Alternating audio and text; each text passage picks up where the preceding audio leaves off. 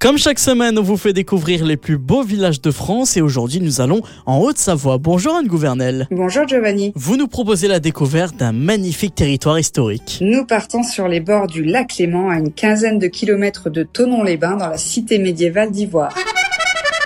En quoi Ivoire est l'un des plus beaux villages de France? Ah, Ivoire n'a pas usurpé son surnom de perle du Léman. C'est un village qui associe la richesse de son patrimoine médiéval à la douceur de vivre d'une cité lacustre et qui porte aussi une attention particulière au fleurissement et à la végétalisation de ses espaces. Avant de retrouver le patrimoine d'Ivoire, un peu d'histoire Anne. C'est la position stratégique d'Ivoire entre le petit lac et le grand lac qui incite le comte de Savoie Amédée V le Grand à entreprendre d'importants travaux de fortification à partir de 1306 au cœur du conflit qui oppose la maison de Savoie à Genève. À une époque plus proche de nous, au XXe siècle, Ivoire est un modeste village de pêcheurs et d'agriculteurs qui se tourne vers le tourisme après la guerre grâce au développement des transports et des loisirs. C'est aujourd'hui l'un des lieux les plus visités de la Haute-Savoie, également réputé pour son classement 4 fleurs au label des villes et villages fleuris. Et justement, on part à la découverte de ces endroits fleuris. Oui, on démarrera la visite par le jardin des Cinq Sens. Alors si le château d'Ivoire, qui est une propriété privée, hein, ne se visite pas, en revanche, son ancien potager accueille un lieu étonnant, donc le jardin des des cinq sens, classé euh, jardin remarquable. C'est un, un labyrinthe végétal qui reprend les codes des jardins du Moyen Âge et propose des espaces dédiés à chacun donc des cinq sens. Ainsi, par exemple, le jardin du toucher présente des plantes choisies pour leur texture originale. Et justement, notre voyage nous emmène aussi sur l'eau. Oui, vous ne pouvez pas aller à Ivoire sans naviguer sur le Léman. À l'occasion d'une croisière de 45 minutes à une heure pour découvrir le village et sa presqu'île, ou le temps d'une traversée pour rejoindre la côte suisse. Et Ivoire se découvre également côté saveur. Avec les fameux filets de perche